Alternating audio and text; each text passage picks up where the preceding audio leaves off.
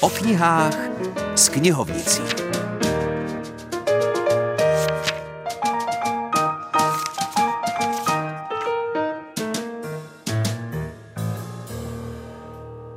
Dobrý den, tady je Filip Černý a Českokrumlovská knihovnice Helena Jelínková. Vítáme všechny milovníky a milovnice knížek, zvláště ty, kdo mají rádi zároveň umění anebo relaxují nad detektivními příběhy. O tom všem totiž bude řeč, začínáme tedy knížkou o umění, kterou Helena Jelínková pro dnešek vybrala.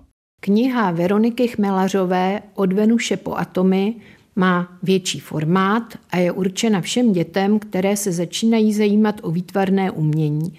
Není to ale encyklopedie v klasickém slova smyslu. Na cestu dějinami výtvarného umění se děčtí čtenáři vydají strojicí kamarádů. Setkají se na hřišti, kde se Patrik prohání s míčem a malá Týnka s pejskem Artíkem.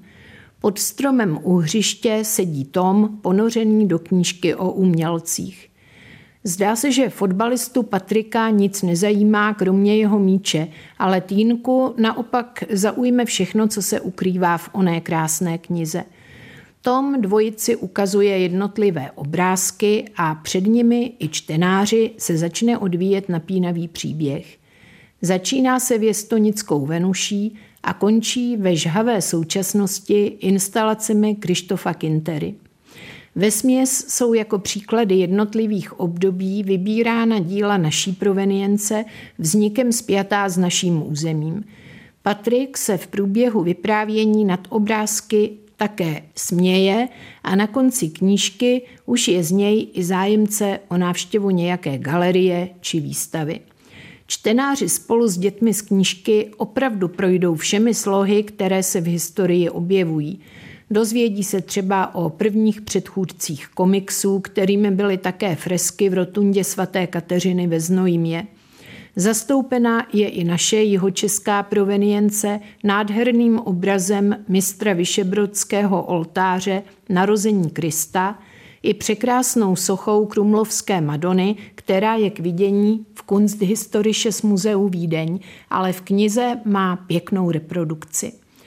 Po baroku následuje romantismus, impresionismus, kubismus. Druhá polovina 20. století je pak reprezentována díly Vladimíra Boudníka, Jiřího Koláře, Karla Malicha i našich současníků Kateřiny Šedé a jmenovaného Krištofa Kintery. Vyprávěním právě o jejich tvorbě přiblíží lecos i dospělému čtenáři – Knížka má opravdu k nudě daleko. Text je doslova šťavnatý a může se stát odrazovým můstkem k napínavému putování kouzelným světem výtvarného umění. A co na to všechno říká dvakrát zmíněný výtvarník Krištof Kintera? Radost veliká. Teď se ale už z hájemství umění přesouváme do knihkupectví v jednom z bezpočtu budějovických obchodních center. V něm totiž proběhla autogramiáda Jana Bauera. Ten má na svém kontě novou detektivku nazvanou Pařád smrtky.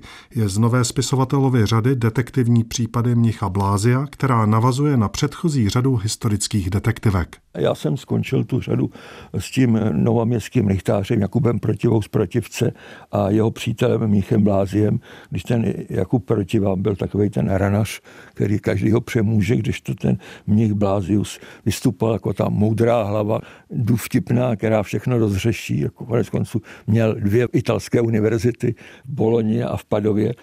Čili já jsem potom pokračoval, protože jsem to de facto uzavřel, jako ten Jakub Protiva zůstane doma, je nějak jako prostě už na odpočinku a tenhle mnich Blázius odchází do Krumlova, protože je to rožemberský levoboček. A tam se stává učitelem svého synovce, Oldřicha z Rožemberka, známého husitobíjce z pozdějších let, jako kulhavého, zrzavého a podobně.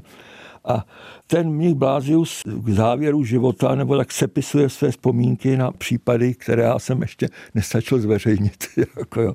Čili ten, ten jeden z nich, ten pařád smrtky, ono to začíná takovým prologem, kde jako se zmiňuje o tom, že na zámku v Českém Krumlově byl náhodně nalezen svitek latinských rukopisů. No a různě se uvažovalo, co to asi je, nejdříve se myslel, že to je nějaká polemika z názory Jana Husa a Jeronýma Pražského a pak se ukázalo po pečlivějším překladu, že jsou to vyprávění o různých jako kriminálních případech nebo jako mordech různých. A tenhle ten pařád smrtky, jeden z nich.